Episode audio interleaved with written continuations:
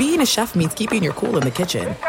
And with Resy Priority Notify and Global Dining Access through my Amex Platinum card, Right this way. It's nice to try someone else's food for a change. That's the powerful backing of American Express. Terms apply. Learn more at americanexpress.com slash with Amex. Oh, oh, oh, O'Reilly! You need parts? O'Reilly Auto Parts has parts. Need them fast? We've got fast. No matter what you need, we have thousands of professional parts people doing their part to make sure you have it. Product availability. Just one part that makes O'Reilly stand apart the professional parts people. Oh, oh, oh, O'Reilly Auto Parts. The secret to catching prize-worthy fish? Fishing like a local. Jonas Knox here with Fishing Booker. The valuable knowledge of a local guide can turn a fishing trip of no bites into the best catch of the day. Go to fishingbooker.com to discover thousands of local fishing charters from all around the world and create your perfect angling adventure with their easy to use online booking system. Visit fishingbooker.com and book your trip today. Fishing Booker, fishing trips made easy.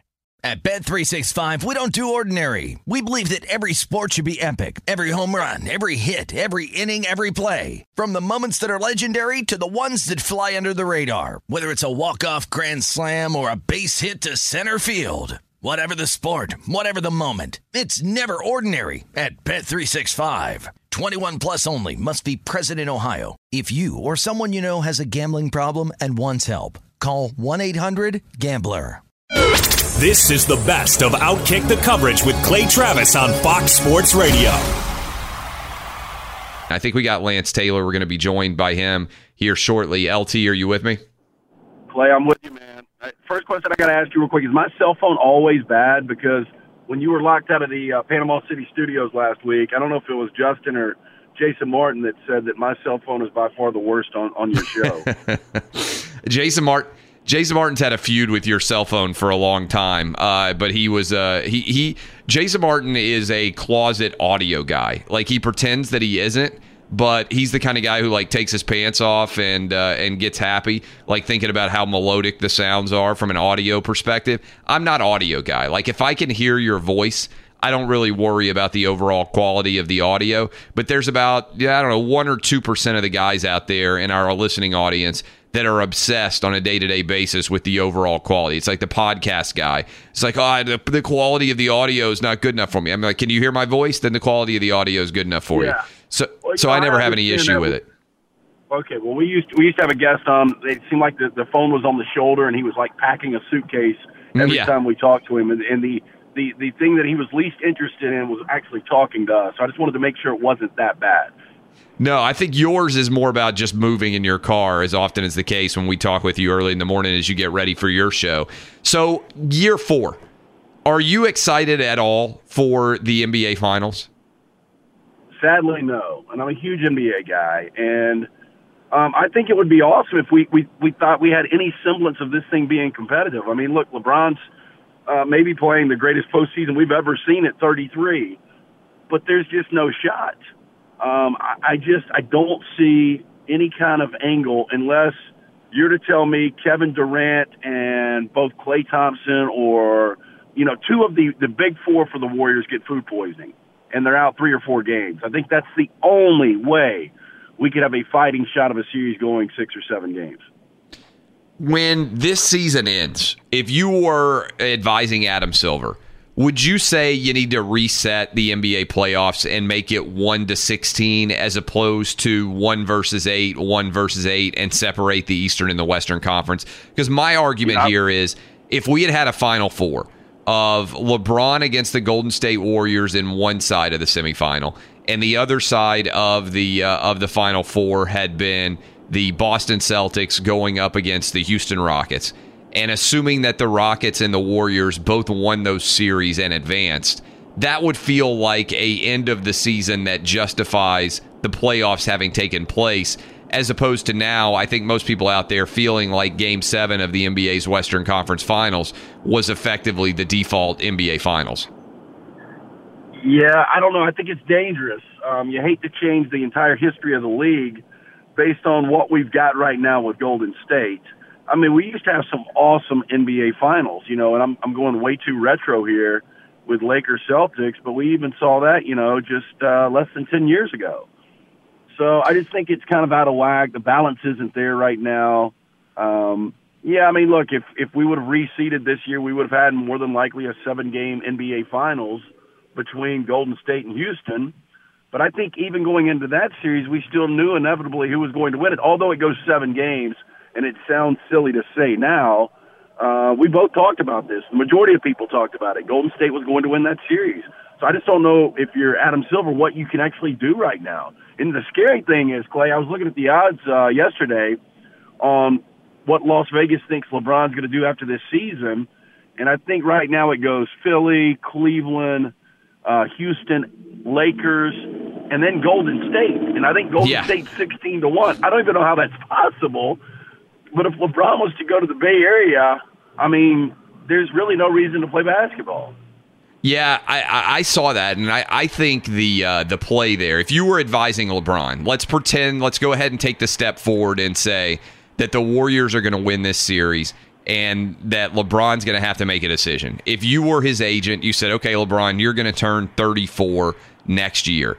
Where should you commit for the next two or three years?" Maybe I, I just find it hard to believe there's more than two or three years where he can remain relevant at that age.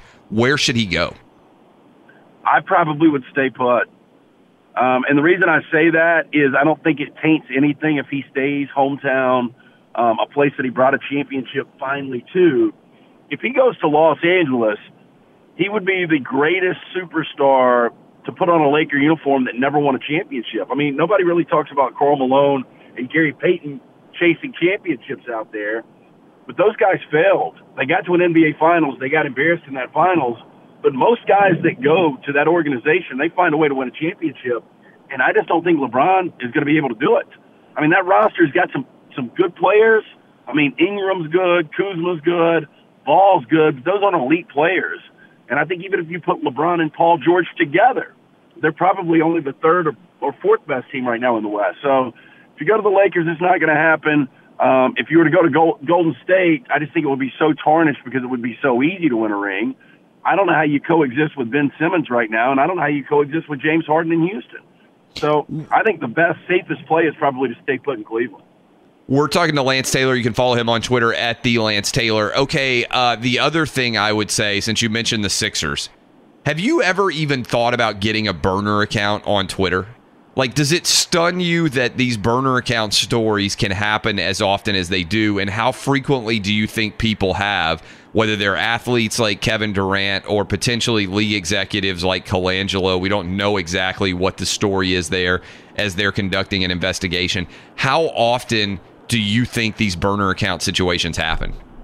I think there's a deeper, darker route to the burner account, Clay. Um, I, as far as the burner account to circle back and you know unleash on somebody because I don't want to do it under my regular name, um, especially a guy in the situation of Bryan Colangelo or Kevin Durant. It's absolutely ridiculous. I mean, what we do for a living, we get criticized on a daily basis.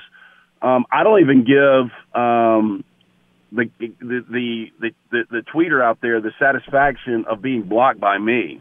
Um, I just mute them and just keep going about my day. If somebody annoys me enough, but for a guy in the in the position of Bryan Colangelo to actually have a uh, burner account, I think it's deeper though. I think there's other people out there that have burner accounts for for for di- different reasons, Clay.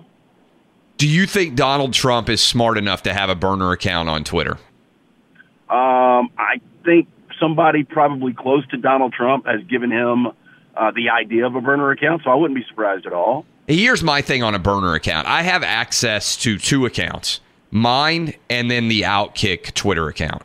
And I, it, the idea of having a burner account to me, like I don't even like having the burner, uh, like the burner account idea set up in my head because I don't like switching back and forth between my Outkick and my Twitter account. So I rarely, if ever, tweet from Outkick.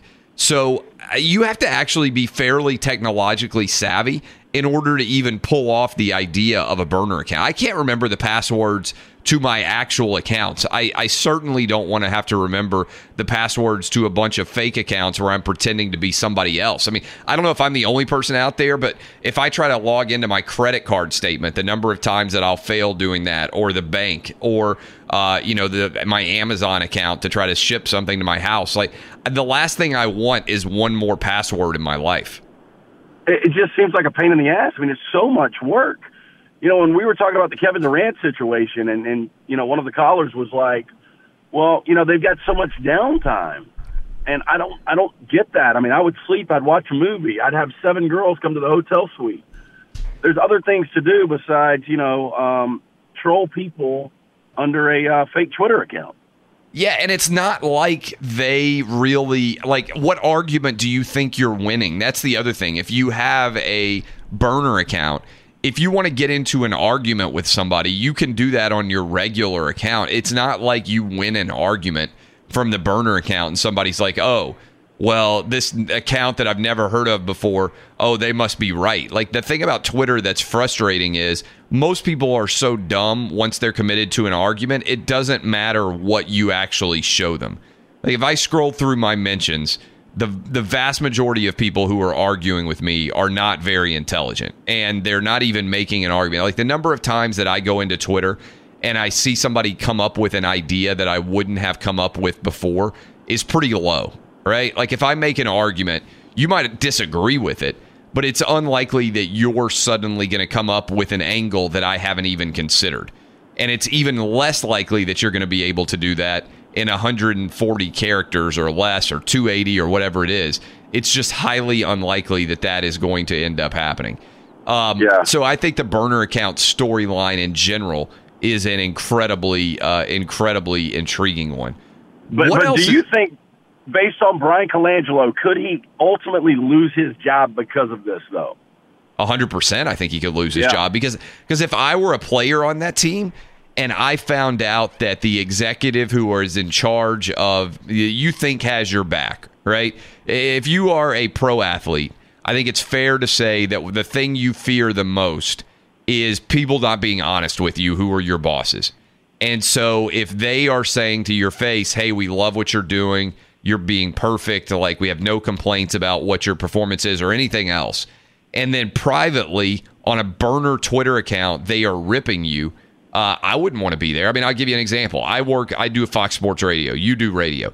If you found out your boss was privately on a burner account ripping your show on a regular basis, and you found out that that was going on, would you want to work with that person going forward as your boss? I wouldn't.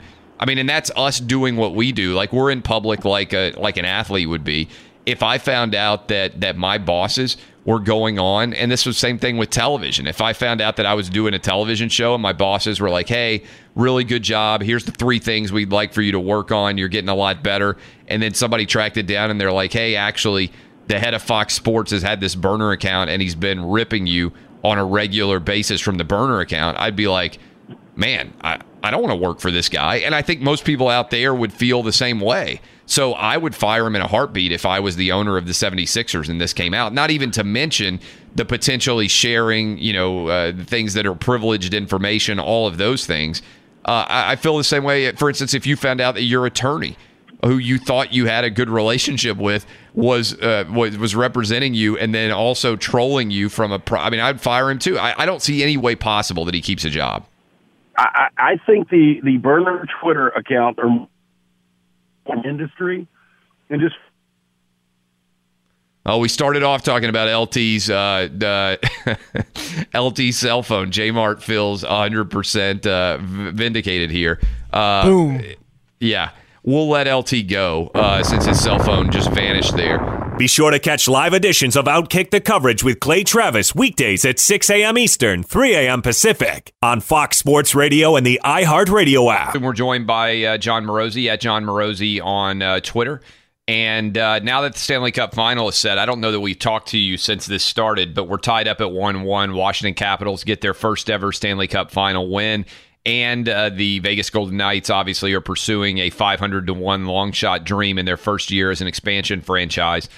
How are the next several games in this series going to go? Who wins it? Jon Morosi. Uh, good morning, Clay. My prediction remains the Golden Knights win. Uh, the, the story has been so great that I uh, feel as though I can't pick against it right now. Uh, and really, early on in the series, uh, of course, one-one now between the Capitals and, and the Golden Knights. Um, the, the chances five on five have actually favored uh, the Golden Knights, which is a really good way of uh, usually uh, measuring how uh, a hockey series has gone uh, again. So it looks like right now, I, I do believe that Vegas is the better team of the two. Um, of course, as, as it always is the case here in the Stanley Cup Finals and the playoffs, it always comes down to goaltending, and I think that they've been pretty even so far. Five on five, same number of goals on each side. So, uh, from what I can tell, this is a series that's going to go at least six and probably, hopefully, seven games based on the way the teams have played. Uh, and, and I love too. It, it's again a great story on the Vegas side, but you look at Alex Ovechkin and how long it's taken him to get to this point and play um, in the Stanley Cup final, and I think he has been magnificent so far in this series. So uh, we've got two teams at their peak, and, and really both of them, to me, appear equal to the stage. So uh, that's that. When you have that circumstance, you've got a great final. When you uh, look at the NHL in general, and I may have asked you this question last week, I can't remember exactly. Do you think Vegas being in the Stanley Cup final and, like you said, potentially winning it is good or bad for the NHL? It's good. Uh, and, and it's good for a couple of reasons. I, I think, number one, above all else, what we can talk about the ways that they've constructed the team and, and what the rules of the expansion draft were. The bottom line is this is a very well constructed, fast, entertaining team. And I think, as much as any other reason, is that uh, for why they're here right now is that their GM George McPhee and their coach Gerard Gallant were able to craft this new roster a year ago, even less than a year ago, um, with an idea that they wanted to play fast, an idea that they also wanted to take on players that maybe were were underutilized elsewhere, give them top six forward minutes and top four defense minutes and see what they could do with the guiding principle of we want to be able to play free and fast. And that brand of hockey is great for the league. And I, I think we're looking at a team, Clay, that, that is unencumbered by the reality that many other teams face, which is the, the game changed four or five years ago, and some of them had signed players to large contracts in the past that don't really fit the style of play that is prevalent in the league right now. But they're because of the salary cap, they're kind of caught in between. The Golden Knights are not caught in between because they were able to start from scratch at a really important inflection point in the history of the game, and, and we're seeing the results right now, which is a very stylish, very appealing, very fast style of play that I I just love watching. How good? Let's shift to baseball because you're an expert in both, and we're talking to Jon Morosi as we do typically an hour or two on Thursday. How is Justin Verlander this good at this age? It's a great question, Clay. Uh, I talked to Justin last week uh, in Cleveland. Had a long, long talk with him. Um, Justin's explanation is really twofold. Number one, he, he talks about changing, his repertoire slightly. He's going more to his four seamer. Uh, he's also changed his slider in the last uh, year or so. Um, so I think from a repertoire standpoint, he's adapted. But more importantly, he's healthy. And and he told me about how really towards the end of uh, 2014 he had a start in Pittsburgh where his shoulder felt awful. He was in pain, and he and he was afraid that he was going to have an MRI that would tell him that he was going to have to have shoulder surgery. He, he believed that his career was, if not over, in very serious jeopardy based on the way he was feeling that night. And it turns out Clay he didn't fully um, didn't fully rehab back his his way from a from a sports hernia surgery the previous off season. It was really creating problems all up his kinetic chain and was just not not allowing him to be the pitcher that he wanted to be. So he, he went to see a physical therapist uh, by the name of Annie Gao in, in New York City that that subsequent off season, and really got some answers on how to get his body back in sync. And so the combination of tweaking the repertoire and getting his body back in sync, and also Clay, from being around him, he is one of the athletes that that I've seen in my life and, and been around who who has complete belief in himself all the time. And and once he got that back, once he got that mentality of of being in his mind the best pitcher on the planet, um, the the results have lined up with that, and it's been remarkable to see uh, here at age 35 just how great he's been. And, and he told me over the weekend he wants to pitch until he's 45. His idol Nolan Ryan pitched until he was 46, uh, and now Nolan Ryan is uh, behind home plate many of his starts there in Houston. So he's got a great uh, idol to look up to in that regard. We're talking to Jon Morosi. Uh, for people out there who are paying casual attention to Major League Baseball as the NBA Finals and the NHL Stanley Cup play itself out, what would you say right now? We're over a third of the way through the season. What has been the biggest surprise and the biggest disappointment to you so far in 2018? Hmm. Biggest surprise, I, I would say the way the National League East looks right now. The Philadelphia Phillies and the Atlanta Braves were not supposed to contend this deep into the season, at least uh, in, in the positions they're in right now. This was supposed to be, for all the world, Bryce Harper's division, and it may still be Bryce Harper's division at the end of the day, and, and Max Scherzer and, and the Stars in, in Washington, D.C., who, by the way, Max Scherzer just won his 150th career game. So, remarkable career, I believe, a future Hall of Fame career for Max Scherzer. So, the, the Nationals are, are getting back to being more of themselves. They're now in first place by half a game, but uh, you've got the Braves and the Phillies – uh, the Braves half a game back, the Phillies a game and a half back. They are factors here in a way that nobody really expected they would be. Uh, on the on the downside, biggest surprise to me has to be the Los Angeles Dodgers at this point in time being 26 and 29. Now they may still find a way to get back and, and win this division. They're only three and a half games back of, of, of the first place Rockies at the moment. But uh, with with all the injuries the, the Dodgers have had, in, in what could be the final year of Clayton Kershaw in LA because he can opt out of his contract after the season. Um, this has been a very disappointing team, but the the narrative and the feel, Clay, could all change tonight as Clayton Kershaw returns from the disabled list there uh, as as they face the Philadelphia Phillies. And let's be honest, if the Dodgers make the playoffs they have the ability to win a lot of games once they get there, right? So this is not a situation where necessarily. I mean, I'm looking at the the standings right now, and they are uh, three and a half games out. Now, the right. Colorado Rockies are not great, right? They're their grouping of teams, not somebody running away with this thing. They're still really very much in the mix. Oh, they are. There's no question about that. Uh, if, if the Dodgers were, were in a division where the first place team was playing as well like as the, the Red, Sox, Sox who were 39 and 17. Yeah, right, they'd be in trouble exactly. then. Best team in the game, a 696 winning percentage, which is just extraordinary, extraordinary, almost unheard of what the Red Sox are doing right now. But as, as you point out, you look at the the National League West, and the Rockies have one of the worst records among all the first place teams in the game. So uh, it's still a very winnable division. Uh, again, they get Clayton Kershaw back tonight, which is a huge lift, and one that I think will have massive on field, but also I'm sure psychological ramifications in a very positive way for the Dodgers. Uh, they still though are without Corey Seager. They're in in some respects their best player, so uh, at least the best position player. So so th- this is still even at their best right now, Clay. Th- they're not going to be able to achieve quite that same dominance I believe that we saw out of them last year. If they make it to the playoffs, it's going to be on some willpower and guile and, and creativity here down the stretch.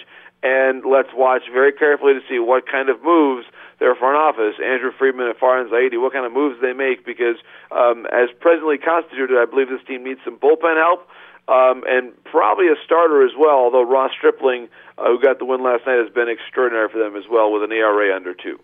Good stuff as always, Jon Morosi. We will talk to you next week. I hope you have a good uh, Thursday morning. Sounds great, Clay. You as well, my friend, and uh, love this time of year. Uh, ba- baseball really getting going. Hockey playoffs. Hard to think of anything better. Good deal. That's Jon Morosi. Go follow him on Twitter at Jon Morosi. Be sure to catch live editions of Outkick the Coverage with Clay Travis weekdays at 6 a.m. Eastern, 3 a.m. Pacific. I think we have Dan Wetzel back. Dan, you with us? I'm with you. Uh, I heard the so, question too. Olbermann. Yes. so, so if you were an advisor, if you were yeah. Bob Iger's advisor and he came to you and he said, Dan Wetzel, you know sports well, you know what Keith Olbermann is, you know what he said. I I am sort of a big believer in um, certainly in the way I handle things is is not talking about politics and stuff simply because um, no matter where you're going on these things, uh, I'm trying to reach the largest amount of people. So there are Democrats, there are Republicans, there are deeply political people, there are people who don't care at all. There's every single persuasion that may or may just want to read a column about uh, about you know the NBA or, or the NFL, and so unless the situation is clearly political, sort of the or, or you know when when Trump gets involved in the national anthem debate, there's really no way to avoid politics, if you will. Um, you know, just try to just try to reach the largest group. So that's what I would do with Olbermann. But will that last and will that work? I don't know. Probably not. Um, but obviously, ESPN believes Olbermann's extremely popular with a with a, a, a segment of their of their their viewers, particularly ones that remember him when he was just Keith Olbermann, uh, Sports Center host. We're talking to Dan Wetzel, Yahoo Sports national columnist. Are you excited for Cavs Warriors version four? You know, I am, uh, but I, I can lose interest pretty quick depending on how this goes tonight, and which is kind of funny because you get blown out in games and it really doesn't matter. Um, games can go seven, but I, I got to see something from the Cavs. Um, I, you know, I, I'm always intrigued watching LeBron try to, you know, carry the carry this load, and, and he's going to have a tough one on this. Um, you know, I, I guess I, if if if Cleveland could steal one of these first two, I think it gets kind of a little bit interesting. But um, you are watching greatness. I mean, you have a, one of the all-time great teams against one of the all-time great players, and that is pretty that that is pretty interesting. Even though we've seen this act now, you know, for the fourth straight year, so I'm slightly intrigued. But believe me, if this goes just Golden State just hammers them in this first two, uh, I would lose interest pretty quickly. We're talking to Dan Wetzel, Yahoo Sports national columnist. You wrote something that has been an interesting question that I've been asking for a while. And I remember you came on the show a while back and I asked you about Shohei Ohtani, and you were like, ah, I don't pay attention to baseball. I'm not, you know, really kind of plugged in with what's going on with him. You watched last night, I believe they were playing in Detroit. Why in the world is Shohei Ohtani not a bigger story? Yeah, I I did not know who Sho, Shohei Ohtani was when you mentioned. I think I was at the Masters that week. It was early. Yeah, I think it was in April. Yeah. Yeah, and he was having the big jump early. Um, I I went to the game last night and and covered it. There were about twelve thousand people there in Detroit. Now you know it's a weeknight game. There was going to be rain. There was a rain delay or two of them. There's all sorts of reasons not to go, but my lord, the guy is doing something no one's done since Babe Ruth. Uh, you know, he should be a massive star. Uh, it's he's really exciting to watch pitch. I mean, he's incredible. He has four pitches. He threw 101 last night as a fastball. He was throwing a curve at 70, and then those aren't even his best pitches: the splitter and the slider. I mean, he fascinating guy to watch. He's colorful. He's he's a rookie. He's I mean, he's he's doing again. He's doing something no one's done in a hundred years. Uh, he should be absolutely a monster star. And uh, you know, baseball. Uh, I, I I don't know what's happened to baseball. I don't know why baseball can't create stars. I don't know why they can't.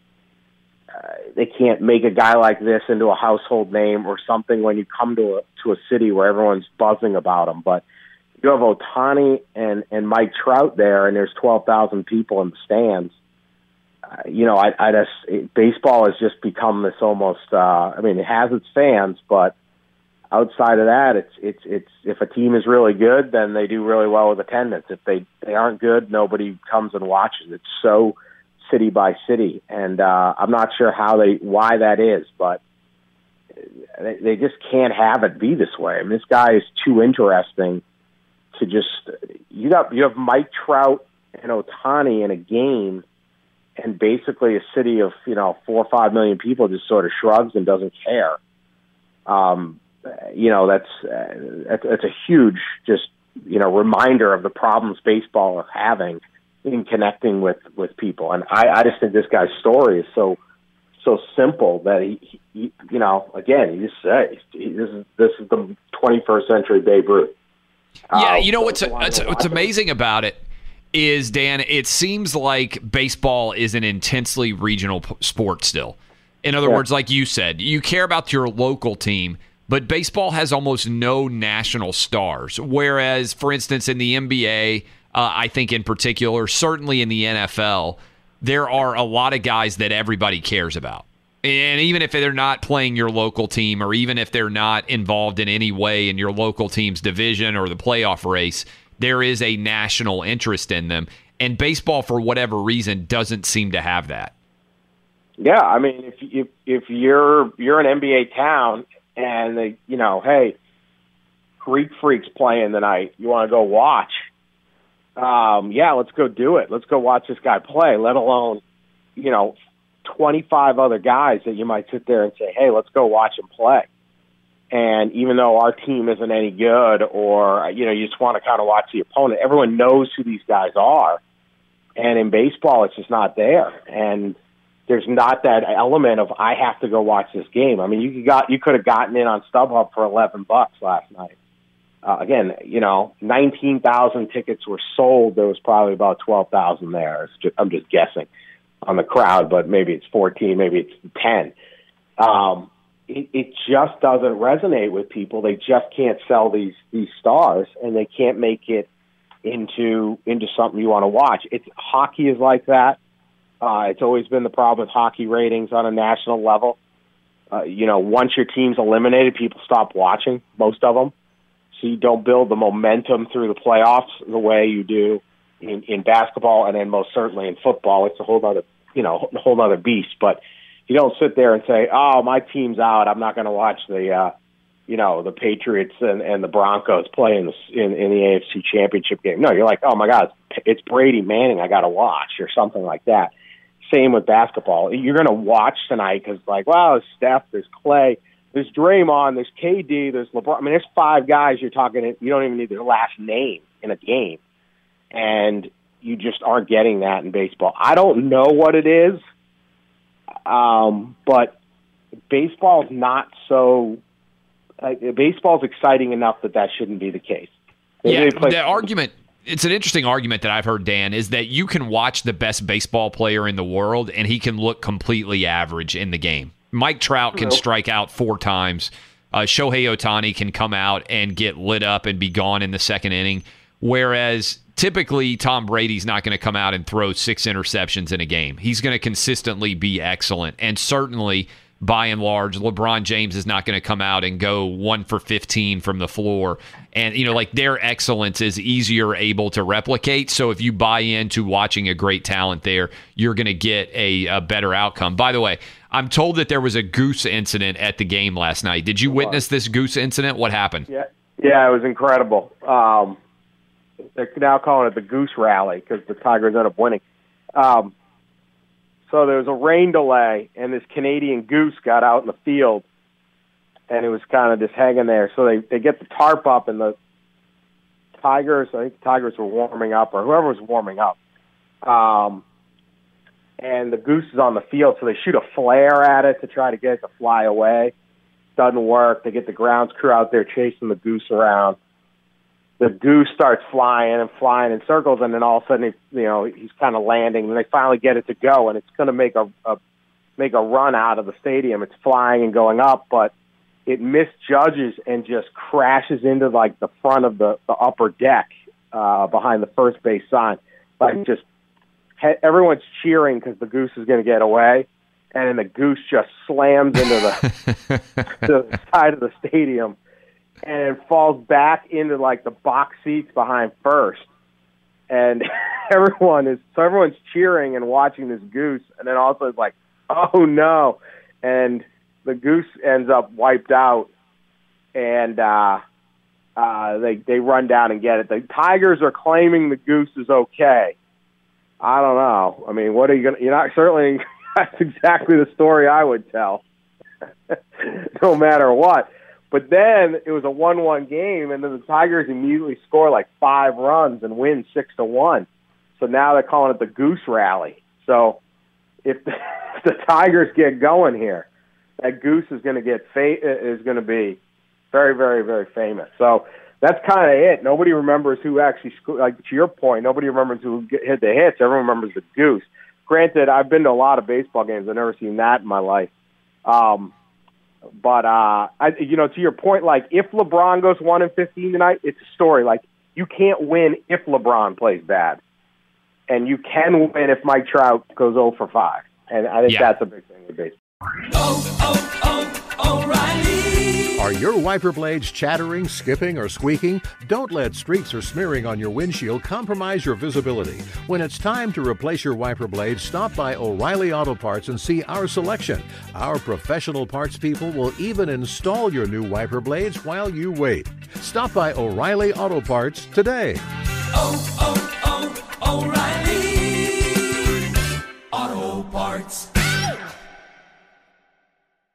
At Bet365, we don't do ordinary. We believe that every sport should be epic. Every home run, every hit, every inning, every play. From the moments that are legendary to the ones that fly under the radar. Whether it's a walk-off grand slam or a base hit to center field. Whatever the sport, whatever the moment. It's never ordinary at Bet365. 21 plus only must be present in Ohio. If you or someone you know has a gambling problem and wants help, call 1-800-GAMBLER. I'm Katya Adler, host of The Global Story. Over the last 25 years, I've covered conflicts in the Middle East, political and economic crises in Europe, drug cartels in Mexico. Now I'm covering the stories behind the news all over the world in conversation with those who break it. Join me Monday to Friday to find out what's happening, why, and what it all means. Follow The Global Story from the BBC wherever you listen to podcasts. Hey, it's Jonas Knox. All right, game off. We got to pause here to talk more about Monopoly Go. I know what you're saying, flag on the play. You already talked about that, but there's just so much good stuff in this game. In Monopoly Go, you can team up with friends for time tournaments where you work together to build up each other's boards. The more you win together, the more awesome prizes you unlock. And there's so much to get. Unique stickers you can trade with friends to complete albums for big prizes, cool new playing pieces to travel the boards with, hilarious emojis for taunting friends when you smash their buildings or heist their vaults. Plus, Monopoly Go feels new and exciting every day with constantly changing tournaments and challenges. A ton include their new unique mini games like digging for treasure or a robot pachinko machine. And there's always new timed events that help you win big like massive multipliers for everything you win or rent frenzies. There's always something fun to discover in Monopoly Go, so get off the bench and go download it now on Google Play or the App Store. Game on!